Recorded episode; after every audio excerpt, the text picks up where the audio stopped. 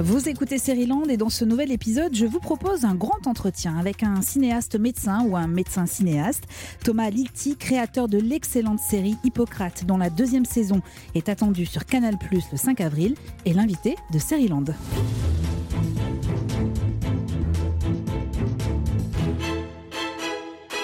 M'appelle Eva et j'ai binge-watché. Oui, pourtant, je ne suis pas une adepte de ces marathons devant l'écran destinés à regarder une série sans quasi aucune interruption, si ce n'est pour des besoins vitaux. Mais je n'ai pas résisté et j'ai dévoré les huit nouveaux épisodes de la saison 2 d'Hippocrate. Cela relève d'autant plus de l'exploit inattendu que cette plongée dans le quotidien d'un hôpital avait tout lieu de m'effrayer parce que trop collée à une actualité anxiogène. Ce fut tout le contraire. Hippocrate est une immense série, une œuvre de décryptage de notre système de santé et de notre système hospitalier. Plus encore, Hippocrate parle de nous, de nos rapports aux autres, de l'humanité nécessaire dans ces lieux de soins, du dévouement de ces soignants qui nous maintiennent en vie. À l'origine de cette série, il y a un homme, médecin dans une vie, cinéaste dans une autre. Il a de nouveau enfilé sa blouse blanche l'an dernier avant de reprendre sa caméra pour le tournage de cette saison 2. À quoi a ressemblé cette année 2020 pour Thomas Lilti? À quoi sert une série au fond en période de pandémie? Le cinéaste nous raconte-t-il le monde ou son monde? Et pourra-t-il nous rassurer en nous annonçant une saison 3 d'Hippocrate? Réponse dans cet épisode de Land avec Thomas Lilti. Land, épisode 62. Bonjour Thomas Lilti. Bonjour. Merci infiniment d'avoir accepté euh, l'exercice du grand entretien. Vous êtes dans ce studio. vous commencez par faire une moue, je m'inquiète. non, non, je suis encore euh, sous les éloges que vous venez de, faire euh, sur la saison 2 d'Hippocrate ou sur la série en, Hippocrate en général. Et et donc, euh, je, je digère, euh, je ah. suis heureux. Quoi, digérer, digérer parce que c'est que le début. Merci de nous offrir justement cette saison 2 d'Hippocrate.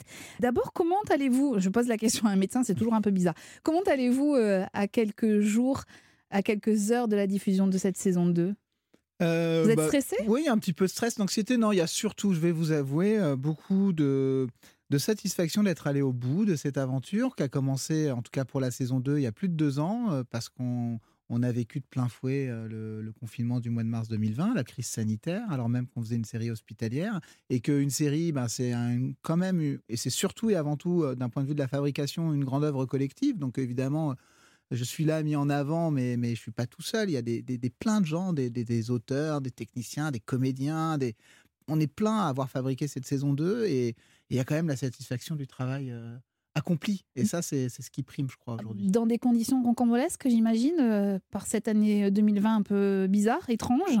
Oui, plus qu'étrange. Ben, nous, on était en, tournage au mois de mars euh, depuis huit semaines, quand le confinement, euh, le premier confinement, le, le, vrai, le seul, l'unique, celui qui restera gravé pour toujours, je pense, pour ceux qui l'auront vécu en nous. Et, et donc, interruption du tournage. Et et se poser la question de bah, qu'est-ce qu'on fait, comment on reprend le tournage, quand est-ce qu'on pourra le reprendre, comment on continue à raconter une série hospitalière qui se veut réaliste, qui se veut politique, qui se veut romanesque, avec ce sentiment que le monde, le monde euh, qui nous entoure est devenu plus extraordinaire que notre monde de fiction?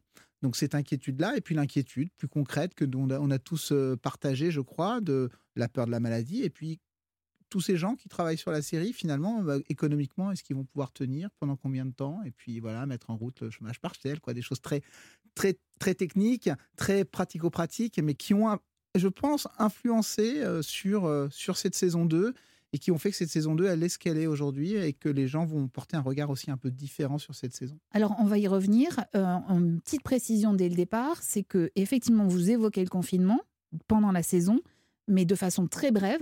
Voilà, je voudrais pas que les gens imaginent que vous avez fait une série sur le confinement. C'est absolument pas le cas. C'est pas une série sur le Covid, c'est pas une série sur la crise du Covid, mais par contre, c'est vraiment une série sur euh, l'état de l'hôpital français, l'état de l'hôpital public, les gens, sur les soignants, qu'est-ce que le soin, tout ce qui nous a sauté à la figure au mois de mars 2020 quand on a découvert qu'on avait un hôpital qui était tout de suite débordé dès que c'était la catastrophe. Et ça, j'ai pris conscience je le racontais sans savoir que l'actualité allait me rattraper. Oui, une série qui nous fait des sortes de piqûres de rappel hein, pour nous rappeler que ça va mal dans le système euh, hospitalier et dans le système de soins euh, d'une façon plus générale.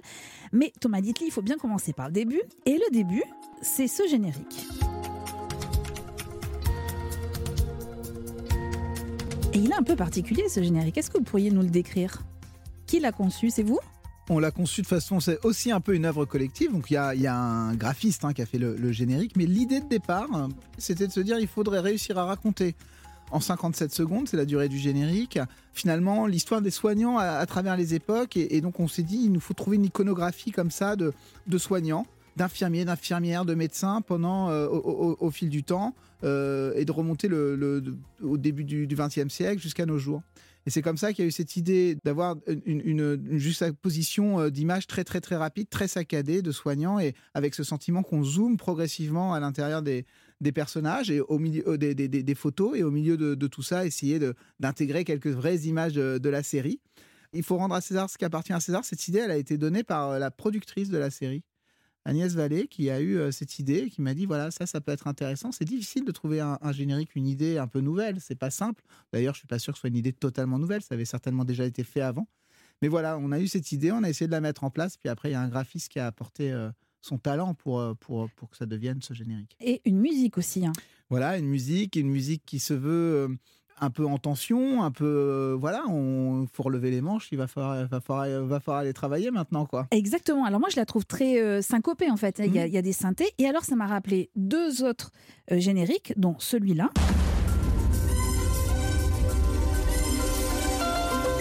qui est un peu plus vieux puisque c'est Urgence 1994, mais aussi ce générique-là.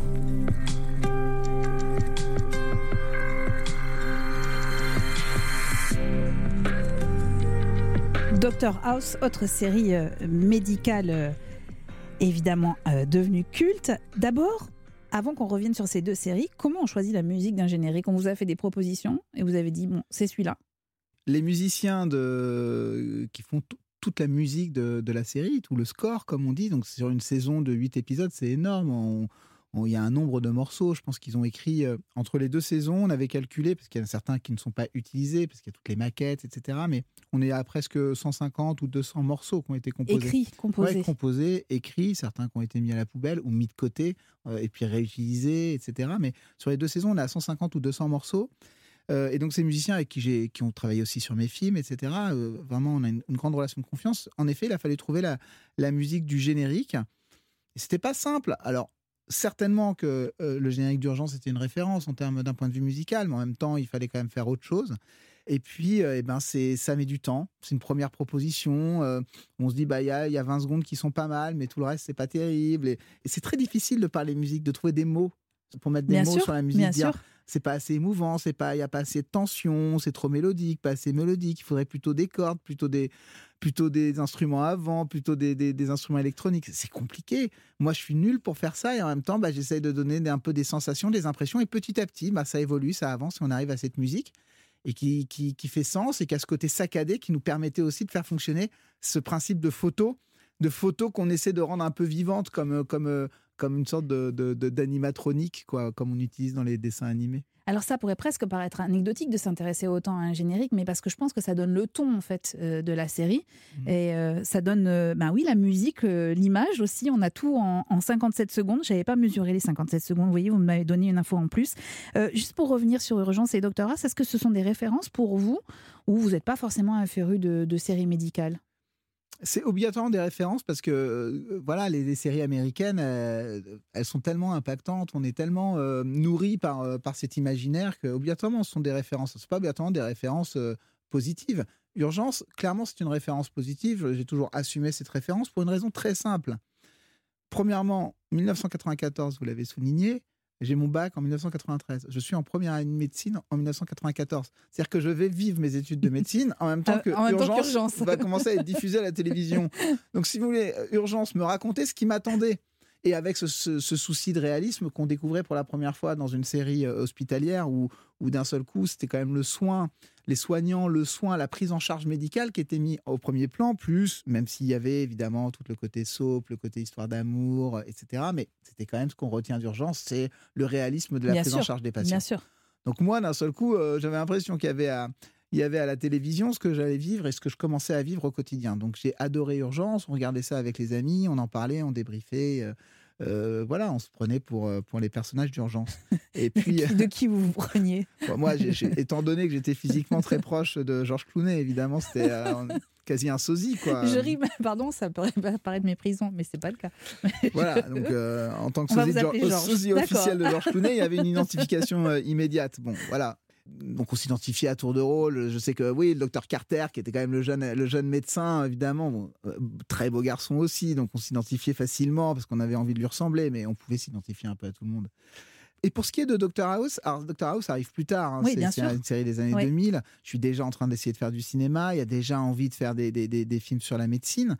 Et d'ailleurs, dans mon film Hippocrate, le film Hippocrate qui ensuite aura donné la série, le film Hippocrate, il y a une référence euh, très, très directe à Dr House, puisque le personnage que joue Vincent Lacoste, alors qu'il est en train de s'occuper d'un patient un peu difficile dans une chambre, la nuit, il est tout seul, la télé diffuse Dr House. Et il y a le regard de Hugh quoi, du, Dr House, qui, qui finalement, on a l'impression qu'il regarde et qui juge ce pauvre petit interne euh, isolé. Et pourquoi je- je joue avec ce code-là? Parce que Dr House, c'est on est, on est dans, dans ce que je veux pas faire, et en même temps, ça m'empêche pas de beaucoup aimer, mais on est vraiment dans ce que je veux pas faire, c'est-à-dire l'utilisation de l'arène hospitalière, de, de, du- de, de- de l'hôpital, pour faire finalement ce que la série a toujours fait, c'est-à-dire dans Dr House, de, de l'enquête De policière. l'enquête policière, tout Voilà. à fait. Ouais. Mais après, dans Grey's Anatomy, ça peut être euh, du, du soap, c'est des histoires de, des histoires de cœur, euh, des histoires d'amour. Voilà, c'est l'hôpital comme un terrain de jeu pour autre Oui. chose, pour de la fiction pure. Et moi, c'est pas ce que je veux faire. Ce que je veux faire, c'est raconter l'hôpital. Et finalement, à part Urgence, je, crois qu'il n'y a pas eu vraiment. oui, Si, il y en a eu d'autres, mais que je connais moins. Mais Urgence, pour moi, est la référence d'une série qui accepte de dire voilà, nous, ce qu'on va raconter, c'est l'hôpital. Alors, avec euh, moins de romance dans Hippocrate, avec un propos plus politique, à mon sens, et un regard sur la société qui est plus, euh, plus aigu. Je vais essayer de ne pas spoiler euh, cette saison 2 d'Hippocrate. hein, c'est un peu le principe dans Seriland. On peut dire quand même qu'on va retrouver les trois personnages principaux de la saison 1, à savoir trois internes assez inexpérimentés. hein, ils sont en pleine formation. Hugo Wagner, qui est le fils de Muriel Wagner, chef du service réanimation, Alison Lévesque et Chloé Antowska. Alors attention à ceux qui n'ont pas vu le dernier épisode de la saison 1, vous vous bouchez les oreilles, je vous aurais prévenu. On a quitté Chloé donc dans une ambulance, alors pas en tant que médecin mais comme patiente, elle partait pour se faire euh, opérer du cœur et elle est de retour à l'hôpital mais avec une main paralysée, hein, elle a une sorte d'attelle qui lui tient la main. Alors, à l'hôpital Poincaré, c'est la catastrophe. Le service des urgences vient d'être inondé, mais littéralement, hein, c'est-à-dire qu'il y a de l'eau partout. La nécessité, évidemment, de réorganiser les lieux. Tout le monde se retrouve au même étage, situation de crise inédite. Et cette métaphore de l'eau, Thomas Lilti, elle n'est pas anodine. Euh, il faut écoper, tenter de sauver à la fois le système et, les patients.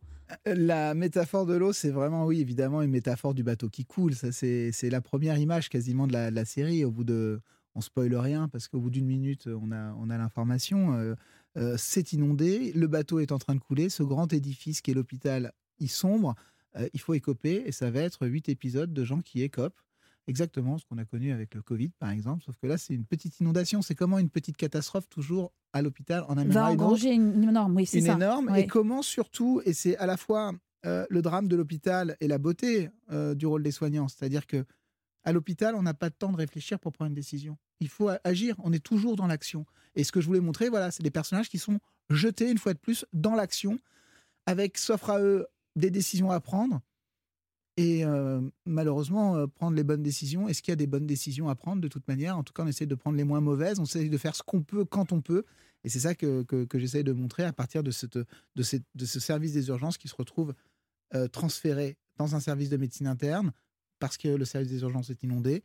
Un service de médecine interne donc, qui n'est pas adapté pour recevoir les urgences, avec un personnel qui n'est pas formé, avec un manque de moyens évident. Et finalement, ce point de départ qui pourrait être euh, considéré comme d'une certaine façon ultra romanesque, finalement ne me permet, me permet que de raconter, être le reflet de la réalité de ce que vit l'hôpital. Mais à tel point que, si j'ai bien compris, c'est une situation que vous avez déjà vécue. En tout cas, c'est un cas qui a existé, euh, cette inondation en Oui, l'occurrence. alors ça, euh, moi je ne l'ai pas vécu personnellement, mais euh, j'ai connu des, des services, soit pour des causes d'inondation, soit pour d'autres d'autres problématiques. Il y avait eu aussi euh, des punaises de lit, on avait été obligé de fermer tout Oh un pavillon d'hôpital, et on avait, je me souviens, il y avait eu des, des, des tentes en fait qui avaient été montées dans et les patients avaient été mis dans des tentes à l'extérieur, de l'hôpital, euh, le temps d'essayer de désinfecter euh, le service. Donc il y, a des, il y a des cas comme ça un peu extrêmes où il faut fermer, et, mais, les- mais le, il faut continuer en fait. Bien sûr. pas- les gens ne peuvent pas rentrer chez eux, et surtout quand c'est un service des urgences, il faut continuer à, à prendre en charge. Euh, cette idée de l'inondation, c'était une évidence pour vous de commencer la saison 2 comme ça?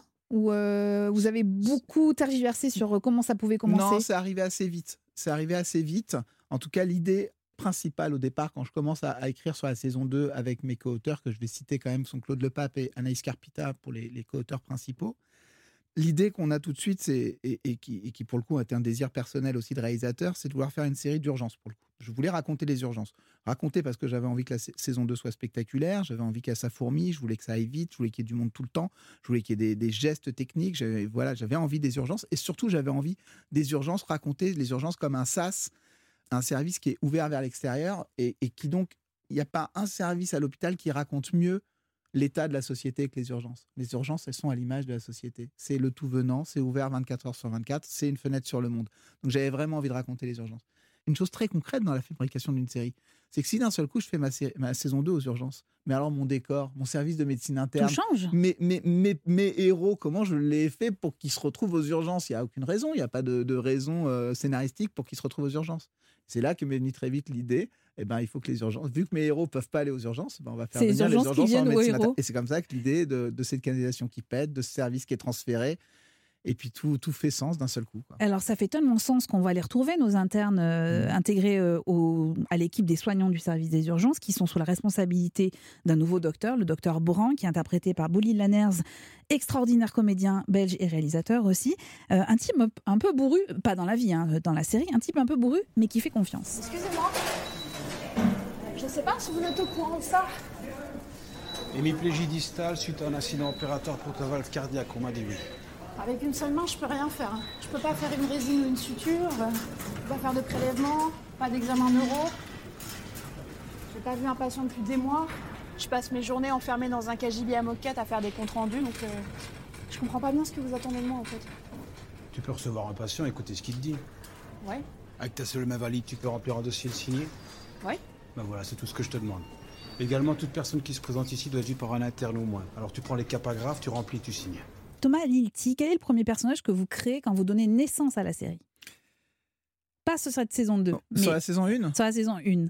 Oh, je pense quand même que le, le- le premier personnage, parce que historiquement, ça a toujours été le personnage euh, auquel j'étais le plus attaché de départ, c'est le personnage d'Arben, le médecin Darben, on étranger. va, on va y revenir, Voilà. d'accord? Et puis ensuite, comme il faut, euh, il faut qu'il y ait mon double de fiction quelque part, ben, je crée Hugo.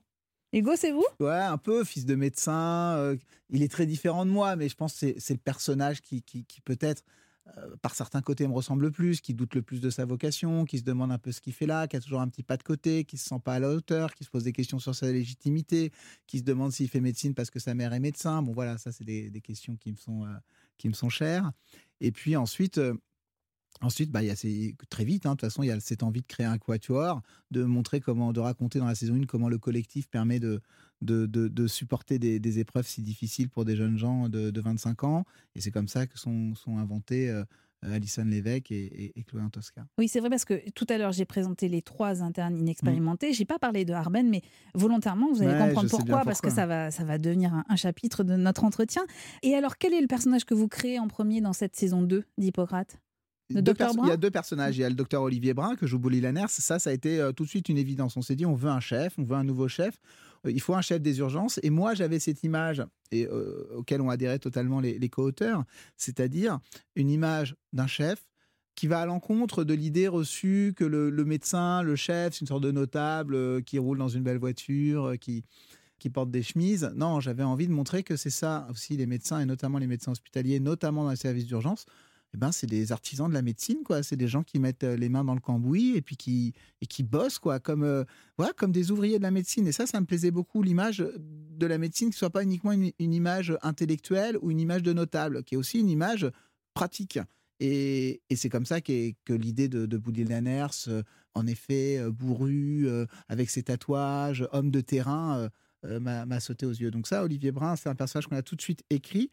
À la fois très bon médecin, charismatique, qui peut être un mentor, et en même temps, euh, qui, dont on peut discuter un peu parfois sa façon De sa vient- méthode, ouais. de sa méthode. On vient d'entendre l'extrait. Oui, il fait confiance, mais aussi il donne énormément de responsabilités. Et il met donc énormément de pression sur des jeunes gens qui peut-être ne sont pas aussi armés que lui pour, euh, pour supporter cette pression. Et donc il met une pression notamment sur un de ses internes euh, avec qui il s'entend extrêmement bien, on le comprend, il y a une sorte de filiation, même on a une relation de père-fils avec Igor qui est un des personnages aussi que l'on découvre, euh, alors qu'on avait découvert en saison 1, mais qui est, vraiment, qui est vraiment un des personnages principaux de cette saison 2. Alors pour en parler deux secondes, Igor c'est intéressant, donc c'est un, personnage qui est joué par Théo Navarro Mussi, qui est, qui est un acteur formidable, mais qui, pour la première fois de sa vie, je crois, hein, il, me, reprochera si c'est pas vrai, mais il me semble que c'est vrai.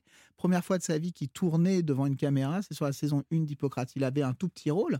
Euh, il jouait un copain d'Hugo euh, euh, qui fait la fête à l'internat. Et, moi, je m'étais rendu compte, j'avais vu le sentiment que. Et d'ailleurs, son rôle avait un petit peu grossi quand même saison 1, qui, qui avait quelque chose chez ce personnage que je reconnaissais, en tout cas chez ce comédien, et donc dans le personnage qu'il interprétait, que je reconnaissais de mes études de médecine. Vous savez, ce genre de, de, de, type euh, toujours sympathique, euh, travailleur, euh, qui met toujours la bonne humeur, qui est pas cynique, pas machiavélique, pas retort, qui est vraiment dans le travail, qui, qui aime son, son métier, qui se donne à fond. Et ça, ça me plaisait énormément d'avoir, de trouver quelqu'un qui était profondément sympathique comme ça. Et donc j'ai proposé à, Théo Navarro de, de, que son rôle devienne un rôle important de la, de la saison 2. Et en effet, il joue ce, ce sorte de fils, fils spirituel de, Olivier Brun. Il est lui-même jeune urgentiste, interne aux urgences, et il vient euh, aider les, copains euh, dans ce service de médecine interne où sont rapatriés les urgences. Et pour lui, ça va être particulièrement difficile. Je continue dans les flagorneries, euh, Thomas Litti. Vous avez une capacité remarquable à diriger les comédiens. La plupart, vous venez d'en citer quelques-uns, sont inconnus du grand public. Est-ce que c'était une volonté de votre part, justement, de prendre des visages qu'on n'a pas vus ailleurs? Oui, il y, a plein de choses. En fait, c'est vrai qu'on me renvoie souvent cette image, quand on me dit souvent, ça me flatte beaucoup, et j'espère que c'est vrai que, que, des, qualités de, la série Hippocrate, c'est sa direction d'acteur et donc le choix des comédiens. Euh, je pense que ça vient de plusieurs choses. C'est d'une part, je progresse et que j'affine beaucoup ma méthode de travail avec les acteurs, qui, qui, passent quand même par énormément de travail. Hein. Pour eux, c'est très exigeant et j'ai des comédiens qui, eh ben, qui acceptent des journées de travail parfois pour eux de, plus de 10 heures d'affilée à jouer. À, préparer, enfin à préparer, j'allais dire à répéter, ah, à, assimiler tout ce qui est euh, sur technique. Le plateau. Non, non, c'est sur le plateau. C'est le temps de travail sur le plateau. Accepter que le plateau de tournage est un lieu de recherche. On travaille, on travaille, on cherche, on, réécrit les séquences, on avance, on, on, refait les gestes. On peut une séquence parfois, ça peut être plus d'une centaine de prises si on cumule tous les plans. Un acteur, un acteur comme euh, tous les acteurs principaux de la série peuvent parfois, sur une seule séquence, avoir refait 100 fois la même réplique et les mêmes gestes. Mais alors, pardon, quand vous avez une centaine de séquences, enfin, une centaine de, de, prises. de prises sur une même séquence, mhm. Qu'est-ce qui fait que vous, vous vous dites c'est la 81e ou c'est la 98e qui est la bah, bonne? Sincèrement, au, fur et à mesure des prises, Parfois, moi-même, je ne sais plus quoi, mais je sais que j'ai vu quelque chose à un moment donné. Je me suis dit, là, là c'est bon. Ça, mais vous continuez quand même ou euh, bah, Je continue pour essayer de continuer parce qu'on n'a pas tout eu tout, tout d'un coup. Et puis, moi, j'ai une façon de tourner qui fait que une séquence qui va durer 2-3 minutes, je ne vais pas découper euh, par petits bouts. Je vais faire tourner les 2-3 minutes.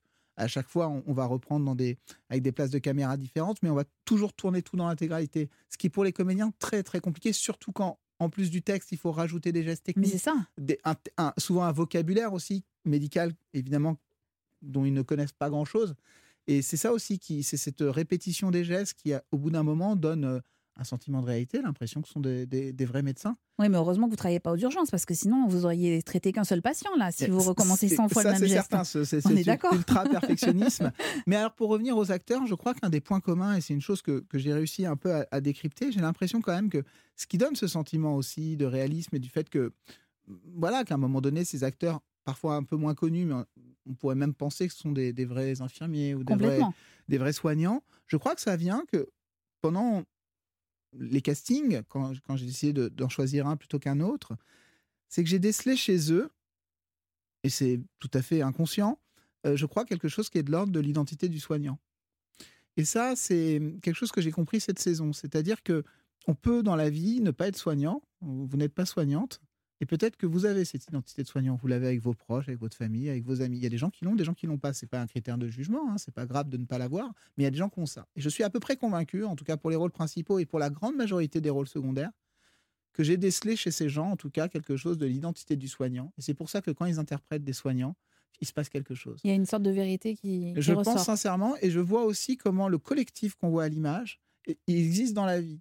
Quand on interroge même des rôles moins identifiables, mais d'infirmiers récurrents qu'on voit régulièrement, ils me le disent dans la vie, ils me disent Hippocrate, c'est à part dans, dans- c'est c'est à part pour nous. C'est on a fait, ils ont fait des trucs formidables, ils ont fait parfois des, des rôles plus importants dans d'autres films ou dans d'autres séries, mais Hippocrate, c'est à part. C'est c'est la famille comme ils disent. Hippocrate, c'est la famille, et je pense que c'est la famille des soignants. Mais alors, c'est très intéressant ce que vous dites, parce que le personnage d'Hugo, par exemple, dans cette saison 2, euh, on le voit euh, grandir par rapport à la saison 1. Euh, je le trouve extrêmement empathique avec les soignants, avec les enfants notamment. Et il y a une sorte effectivement de réalisme absolu qui ressort de, de son personnage, à tel point que je me suis posé la question, je me suis dit, mais ce comédien a peut-être loupé sa carrière de soignant, ou en tout cas a une vraie appétence pour ce métier-là et pour l'écoute auprès des patients. Est-ce que c'est ça que vous avez ressenti à Oui. son égard? Alors Zachary Chasserio, moi j'étais un peu malheureux à la fin de la saison 1 avec, euh, avec mes co-auteurs de se dire bah, finalement comme on lui avait fait jouer un personnage un petit peu pleutre, un peu lâche, un peu, un peu tir au flanc, bah, les spectateurs ils, ils sont comme tout le monde, ils se sont pas trop attachés à lui quoi parce que comme il était le personnage euh, moi, c'est le personnage. J'adore ce personnage, mais c'est vrai qu'il était, il sortait pas glorieux de cette saison 1. Il était toujours un petit peu, euh, un petit peu à côté de la plaque. Et on s'est, attaché à- dans cette saison 2 à essayer de, de, de- remonter le personnage, de montrer qu'il a aussi beaucoup de qualités et que sa qualité principale, c'est d'être profondément empathique, mais que dans les conditions de travail qu'on lui propose, il ne peut pas exprimer cette qualité qu'il a.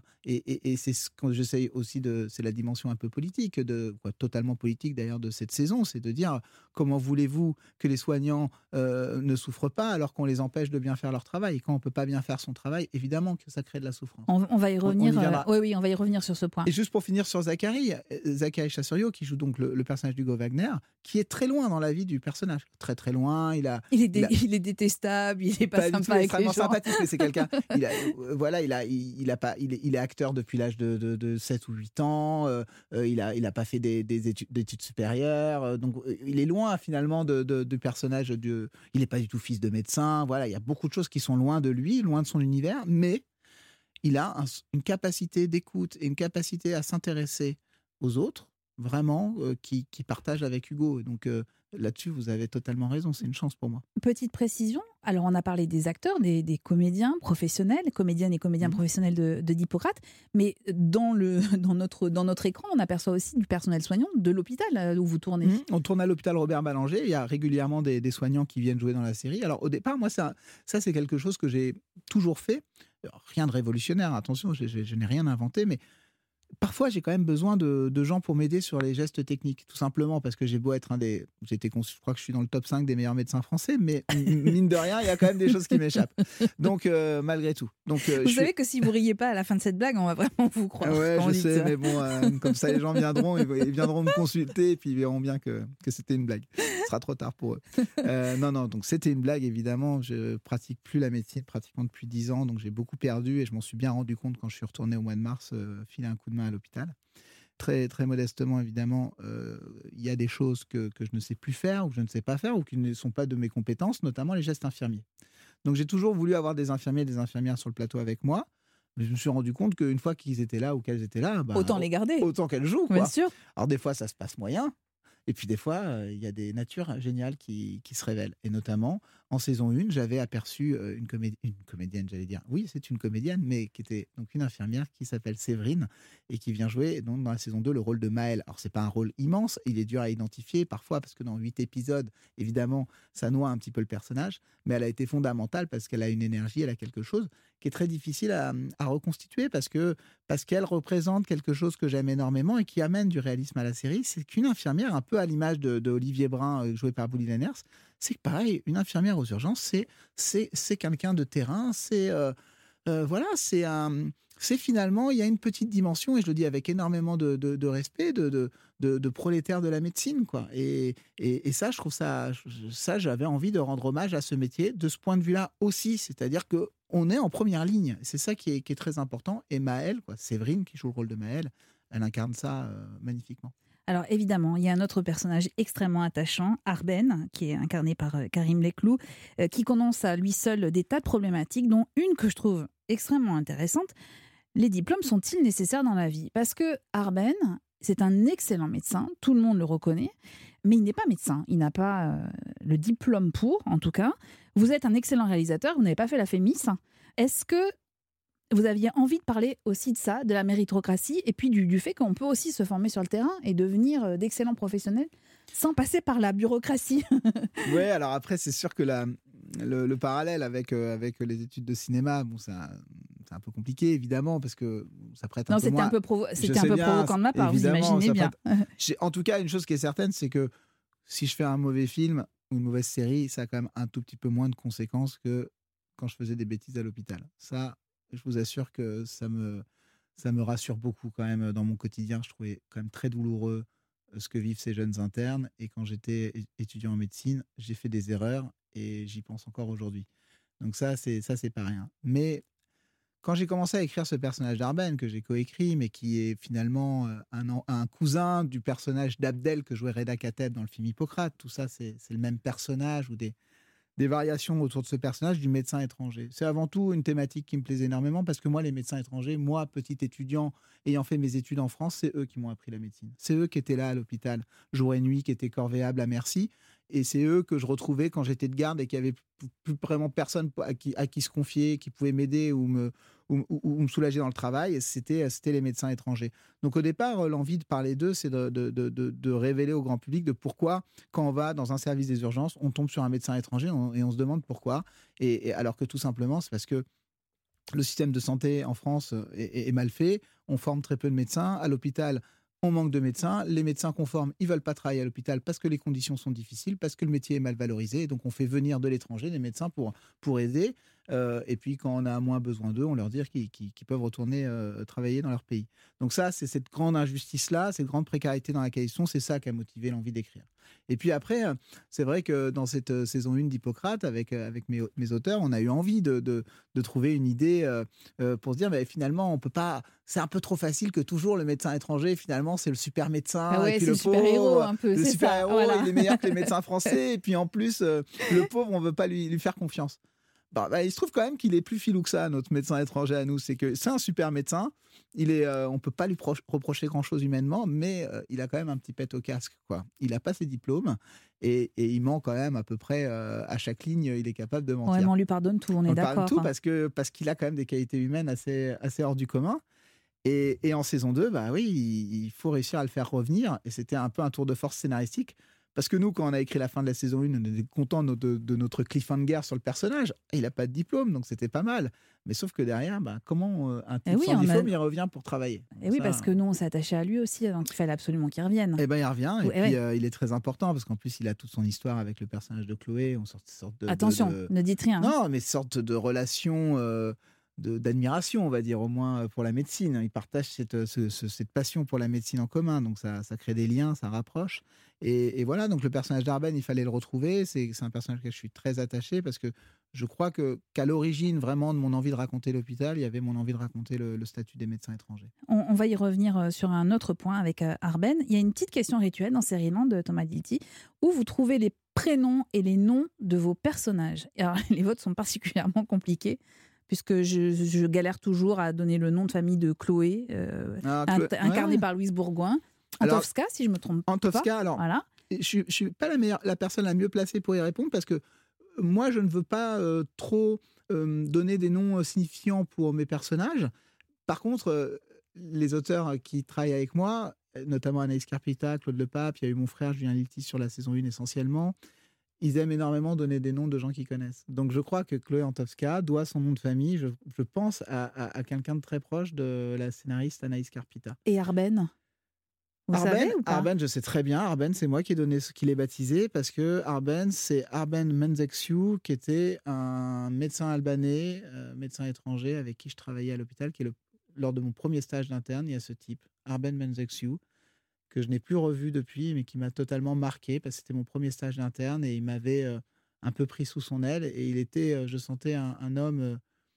Un, un, homme exilé, déraciné et qui donnait sa vie à l'hôpital français. Ça m'avait, je crois que ça avait ça avait éveillé chez moi en tout cas une forme de conscience politique et certainement ce combat autour de, du statut des médecins étrangers m'a été est né en tout cas à cette période-là. Donc Arben, c'est vraiment, il s'appelle Arben Bacha dans la série, mais est un hommage vraiment à ce, vrai Arben que j'ai connu. Mais alors j'imagine votre émotion quand vous euh, tournez avec euh, votre Arben à vous euh, dans la série de, le voir jouer. J'imagine que ça ravive aussi tous ces souvenirs-là en fait. Bah tout le temps. C'est vrai que moi je, je, vis une forme de culpabilité quand même de, ne plus pratiquer la médecine. On manque de médecins. J'arrête pas de dire, y a pas, on forme pas assez de médecins. Les médecins français ils veulent pas être à l'hôpital. Et puis moi j'ai fait j'ai fait 10 ans d'études. Je suis docteur en médecine et puis je fais du cinéma. Donc je suis quand même la personne la plus mal placée pour faire la leçon aux autres. Mais à ma manière, c'est vrai que la pratique de la médecine, elle, me manque. Quand on me demande quel est mon métier, j'ai souvent la sensation de dire je, suis, je suis médecin parce que c'est le métier que j'ai appris et que je connais.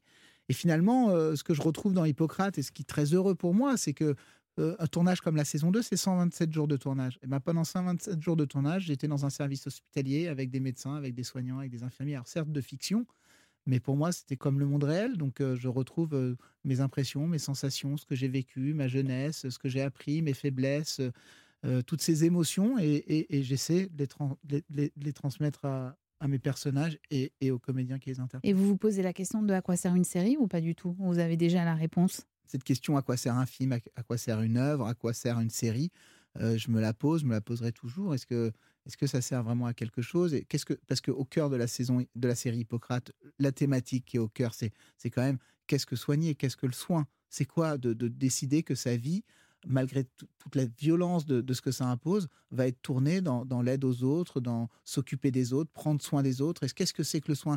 On doit bien recevoir quelque chose en échange quand même. Donc je sais qu'on reçoit quelque chose en échange quand on soigne. Et finalement, c'est quand même ça que je retrouve quand on, met, on met en scène, quand on raconte des histoires quelque part, on, donne de soi, je pense, qu'on donne quelque chose alors qui est, très immatériel, qui est, plus difficile à définir que le soin, et on reçoit aussi euh, en retour. Donc euh, finalement, dans le geste, il y a quelque chose de commun. Quoi, moi, je suis toujours impressionné par, euh, par l'abnégation, l'opiniâtreté des, des soignants, et on l'a vu cette année. On les a applaudis au mois de mars. C'est pas pour rien, parce que c'était quand même dingue. Moi, je suis arrivé à l'hôpital au mois de mars. Les soignants, ils étaient, on savait rien de cette, de cette pandémie ils, étaient tous soudés et ils étaient, ils étaient au combat, quoi. Et on, ils se posaient pas de questions, ils faisaient ce qu'ils pouvaient pour aider les gens qui étaient, qui étaient malades. Eh ben alors la transition, euh, elle est toute trouvée parce que dans un précédent épisode de Série Land, on a évoqué les efforts de réalisme des séries médicales notamment quand il est question de vocabulaire, de gestes techniques dont, vous parliez. Mais ce que je trouve plus difficile à, retranscrire, c'est en fait tout ce qui est de l'ordre du sentiment, de l'empathie. Comment on peut être le plus réaliste possible sur la relation entre les patients et les médecins. Et pour le coup, je, pense que vous êtes bien placé parce que vous êtes passé, euh, vous êtes passé par là. J'aimerais qu'on écoute un extrait dans lequel Alison fait face au docteur Brand, justement. Écoute, je sais que c'est très dur. Je sais que tu n'es pas formé à autant de pression. Alors si tu le sens pas, je reprends le patient. Si on crie, si on pleure, si on panique, on n'aide pas le patient. Le patient, il a peur. Si tu as peur, il a encore plus peur. Et ça monte comme ça. Non. Nous, on tient. On se laisse pas déborder. C'est le plus dur, mais c'est la base de l'urgence. On se laisse pas déborder, d'accord? Qu'est-ce que je fais Je reprends le patient? Non, je, je peux pas le laisser. Ok, très bien. Alors calme, d'accord Plus calme. J'ai besoin de ça. Alors, la suite de la séquence, euh, de cette séquence dans cet épisode est encore plus forte. Je la diffuse pas parce que je vais vous spoiler sinon, mais comment on ressort d'une telle séquence à la fois en tant que réalisateur et puis je me mets aussi à la place des comédiens? Comment on, comment on vit ça? Alors peut-être que bah c'est moi, mais moi j'ai trouvé cette scène extrêmement forte et extrêmement émouvante. Non, je crois qu'il y a, c'est très difficile pour moi de l'analyser parce que dès qu'on rentre dans l'analyse, j'ai l'impression que bon, je fais que parler de moi, mais je crois qu'il y a, il y a, trois, il y a trois éléments importants. Il y a d'une part l'écriture. Et cette scène, elle peut pas exister si elle n'a pas été pensée. Alors, c'est pas uniquement les dialogues, ou, mais c'est quand même la, situation, tout ce qu'il y a autour. Et ça, ça vient de l'écriture, parce que c'est sur cet épisode 2, la question de, qui on va prendre en charge en priorité. Donc, c'est, ça ne spoile pas de dire que voilà, il y a une des thématiques autour du tri. On va y revenir, ouais, tout à fait. Et, donc ça, c'est parce que les personnages sont nourris de cette inquiétude et de cette responsabilité qui est terrible de comment on fait pour qui on choisit en premier. Donc quand, il y a ce travail d'écriture qui permet aux acteurs de s'appuyer dessus. Puis après, il y a le travail de plateau, c'est-à-dire le fait de chercher pendant très longtemps, d'être entouré, de, de réfléchir, de, de, de l'idée qu'on a le temps. Moi, moi, la particularité de mon tournage, peut-être par rapport à d'autres séries, c'est qu'on prend le temps de faire les choses. Et s'il faut une journée entière pour enregistrer cette petite dizaine de dialogues, eh ben, on prendra une journée entière. Pas pour des raisons techniques, mais pour donner la priorité aux, acteurs, pour trouver justement cette émotion, cette justesse-là. Puis après, il y a, y, a, y a moi. Après, il y a moi, il y a ma sensation, quoi. Et d'un seul coup, cette musique, je la connais, en fait. Cette musique, elle est dans ma tête, mais elle est dans ma tête, mais elle est aussi dans, dans mes veines. C'est celle que j'ai connue pendant des années à l'hôpital. Ce rapport entre, de hiérarchie, ce rapport, cette angoisse, cette chose qui nous, qui nous tend à l'intérieur. Et, et, ça, j'essaie de la transmettre aux acteurs. Des fois, ils y arrivent tout de suite, des fois, ça prend du temps. Et quand on touche à cette note, cette note, je ne sais pas si c'est la note juste, je sais que c'est la note que j'ai en moi. Et quand cette note, elle arrive et que, qu'elle résonne profondément et qu'elle me rappelle et qu'elle fait ressurgir les souvenirs de, de, mes années d'études ou de ma pratique, d'une jeune, jeune, pratique médicale, ben voilà, je sais qu'on, y est, qu'on est au bon endroit. Mais au point que parfois vous êtes ému sur le tournage? Oui, mais c'est toujours une émotion. Euh, je suis pas ému parce que je suis trop dans le travail pour être ému. On verrait jamais avoir une montée de larmes ou euh, je, je suis jamais euh, spectateur de mes, histoires, de mes personnages, de ma mise en scène même de mes acteurs disons que je suis plutôt avec eux, quoi. C'est-à-dire, et je pense que je crois beaucoup que la direction d'acteur, en tout cas la mienne, passe beaucoup par le mimétisme. Au fond, euh, et c'est très présomptueux de le dire, mais j'en ai déjà parlé avec les acteurs. Je pense qu'il y a plein d'endroits où en fait, volontairement et involontairement, ils m'imitent beaucoup. Alors quand Bouli Lanners m'imite, ça donne autre chose que quand c'est Zachary Chasserio, Louise Bourgoin ou, ou Alice Belaïdi, mais au fond, tous, ils passent leur temps à m'imiter. Ils m'imitent dans les gestes, mais même dans ma façon de parler ou même dans ma façon de ressentir les choses. Et c'est ça que j'essaie de leur transmettre sur le plateau. Et d'ailleurs, ils, me moquent souvent et sont souvent à m'imiter parce que je suis, euh, sur un plateau, je peux être une, pile électrique. Je débarque au milieu des. Je parle beaucoup pendant les, séquences. Hein. C'est-à-dire qu'on, pendant que ça tourne, je parle. Je rentre dans le cadre. Je me mets à, prendre la place, à faire ci, à, dire des choses qu'ils ne comprennent pas en général, parce que je sors des, des, voilà, il y a quelque chose comme ça en ébullition permanente. Et, et ça, ça, ça les nourrit beaucoup. Et ils sont tout le temps, tout le temps, tout le temps euh, ils savent qu'il y a tout le temps un truc qui peut leur tomber dessus. C'est marrant ce que vous dites, parce que tout à l'heure, vous m'avez dit, instinctivement, j'avais prévu de vous poser la question, mais c'est vous-même qui m'avez dit, je ressemble sans doute au personnage de Hugo, mais moi je trouve qu'il y a un peu de vous dans chaque personnage, ah bah en fait. Oui, complètement. Il y, a, il y, a, de moi, il y a aussi évidemment des, des, auteurs, il y a beaucoup des acteurs, parce que je pense que euh, les acteurs prennent les personnages et les amènent à eux. Donc euh, euh, le personnage d'Olivier Brun, il est ce qu'il est parce que c'est Bouli Lanners derrière, Karim Leclou aussi, Claude Antowska, Louise Bourgoin. C'est vrai pour tous, les, pour tous les personnages de la série, et je crois que c'est vrai en général de toute manière. Mais c'est vrai qu'on travaille beaucoup en mimétisme, et, pour, et, puis, et, puis, et puis par ce truc de, de toujours nourrir les acteurs. Je passe mon temps à les nourrir en leur donnant des choses, des informations, pas de la psychologie nécessairement, mais en leur disant des choses.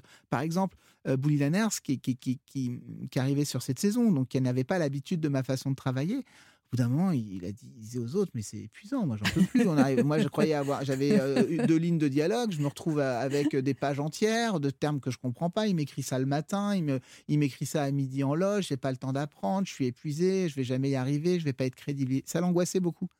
Et je me souviens d'un jour où il arrive, il dit bon bah c'est bien. Et, Alice Belaïdi qui joue Alison lui dit mais c'est quand même euh, bien, Bouli, aujourd'hui tu pratiquement rien à jouer. Ah, et il lui répond bah, oh, Thomas va bien réussir à me trouver à greffer un rein. Donc euh, il y a toujours cette idée pour qu'ils arrivent sur le plateau, ils ne savent pas ce qui, exactement ce qui va leur arriver. Et, je crois qu'au fond, c'est dur pour eux, et je sais, j'en ai conscience, c'est dur pour les équipes aussi, parce que c'est pareil pour les équipes techniques.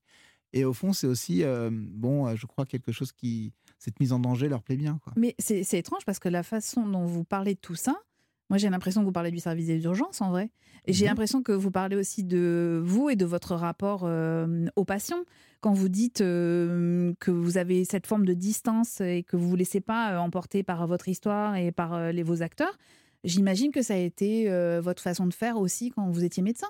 Oui, alors ça aussi, j'ai un, j'ai un avis assez ambivalent là-dessus. C'est-à-dire qu'à la fin, évidemment. Je ne cherche pas à intellectualiser tout, hein, mais, c'est, et c'est assez étonnant. Non, non, mais c'est sûr qu'il faut se protéger. puis, mais en même temps, le, le, le, mauvais médecin, c'est celui qui est trop blindé. Parce que être, être mhm. médecin, en fait, c'est de partager quand même. Euh, c'est, ce que vous racontez dans cette saison 2, en l'occurrence. Voilà, hein. c'est le soin comme un échange. Donc il faut bien ressentir ce que ressent le patient pour pouvoir bien le soigner. Donc, euh, euh, mais il y a quelque chose de cet ordre-là. De toute façon, je pense que c'est Géraldine Nakache, qui joue dans la série également, qui m'avait dit un jour en rigolant il m'a dit de toute façon, Thomas, euh, euh, quand on part de ton plateau, on repart avec un diagnostic et une ordonnance. Évidemment, c'était une petite blague, mais c'était sous-entendu. Euh, finalement, tu fais du cinéma comme, comme, un, médecin. Et, je le crois profondément. Ça, ça, pourrait me vexer en me disant Ah bah, je suis donc peut-être pas un vrai cinéaste, je ne suis que qu'un médecin cinéaste. Mais dans le fond, c'est vrai. C'est vrai que sur le plateau, je vois bien qu'il y, a ce côté médecin en moi, quoi, ce besoin de tout le temps de continuer à chercher, de, de, ramener des nouvelles choses, de, des nouveaux dialogues, des, des, nouvelles situations. De, et, puis, et, puis toujours l'idée que si je ne fais tourner que ce qui est écrit, quel ennui, quoi. Ouais, Donc, vous aimez euh, pas trop ça. ah ouais, Il faut a un peu d'imprévu, Il faut toujours, euh, toujours tout remettre en question. Mais Et- c'est beaucoup de, beaucoup de fatigue pour moi et pour les gens qui m'entourent. Mais alors, vous les, vous les poussez à bout, vos comédiens? Parce que, alors, on a bien compris, le décor euh, n'est plus le service de médecine interne, mais celui des urgences, avec des cas qui sont parfois euh, lourds, très lourds, un peu spectaculaires aussi. Par exemple, face à une fracture ouverte, Hugo manque de s'évanouir. Mhm. Petit débrief ensuite avec Igor. Tu sais, quand j'étais aux urgences, mon premier stage, il y a un gamin qui arrive avec une fracture ouverte du coude. Un l'os qui sortait. Bah, j'ai dû aller vomir. Ouais.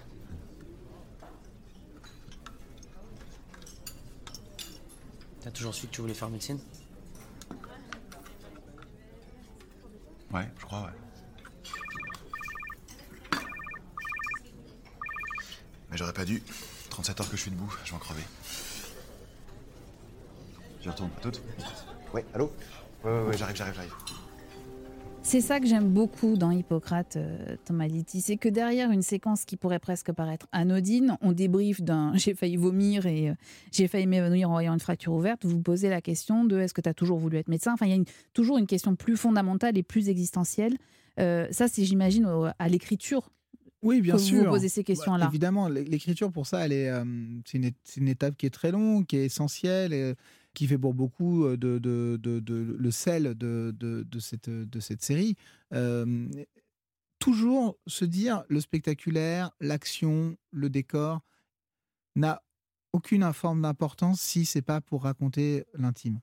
Et finalement, euh, Hippocrate restera, même si cette saison est une, saison par rapport à la saison 1, encore plus, plus d'action, plus, plus, plus rapide, plus, plus ça reste une série de personnages et ça reste une série intime et que j'assume pleinement. Ce qui est, si on ne s'intéresse pas à l'intime des personnages et à ce qu'ils peuvent nous raconter à nous qui ne sommes pas obligatoirement des soignants, et, ben, en effet, la série perd, perd de son intérêt. Si ce ne s'intéressait qu'à un geste technique, avoir du sang et une fracture ouverte, non, ce qui est intéressant, c'est c'est je suis Hugo Wagner, et puis on me demande de faire un truc auquel je suis pas préparé, c'est à m'occuper d'une fracture ouverte. On- je me retrouve seul face à ce type qui hurle.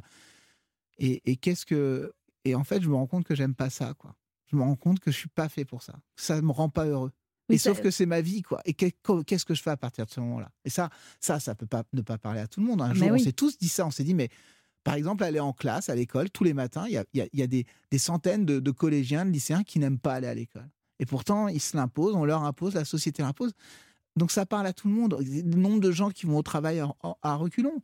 Bon, bah voilà, et ben là, à un moment donné, Hugo, il se dit, bah, et pourtant, et pourtant j'y croyais. Pourtant, médecin, c'était un truc important pour moi. Et ben ça, et je me rends compte que ça, je suis pas capable. Ça, ça me rend pas heureux. Oui, j'aimerais juste qu'on écoute un autre extrait justement avec Hugo. Quand il parle des urgences, ça donne ça. C'est dur les urgences. Ouais, super dur. Surtout qu'on n'est pas fait pour ça. C'est trop speed, on a le temps de rien. C'est de l'abattage. Un mot fort donc, abattage, pour qualifier ce service des urgences au cœur de cette saison 2 d'Hippocrate. À travers le regard de Thomas Lilti se dessine ainsi un hôpital, reflet de notre société. La série deviendrait-elle alors un objet politique? Sans doute. Il suffit d'écouter demain la suite de ce grand entretien avec Thomas Lilti.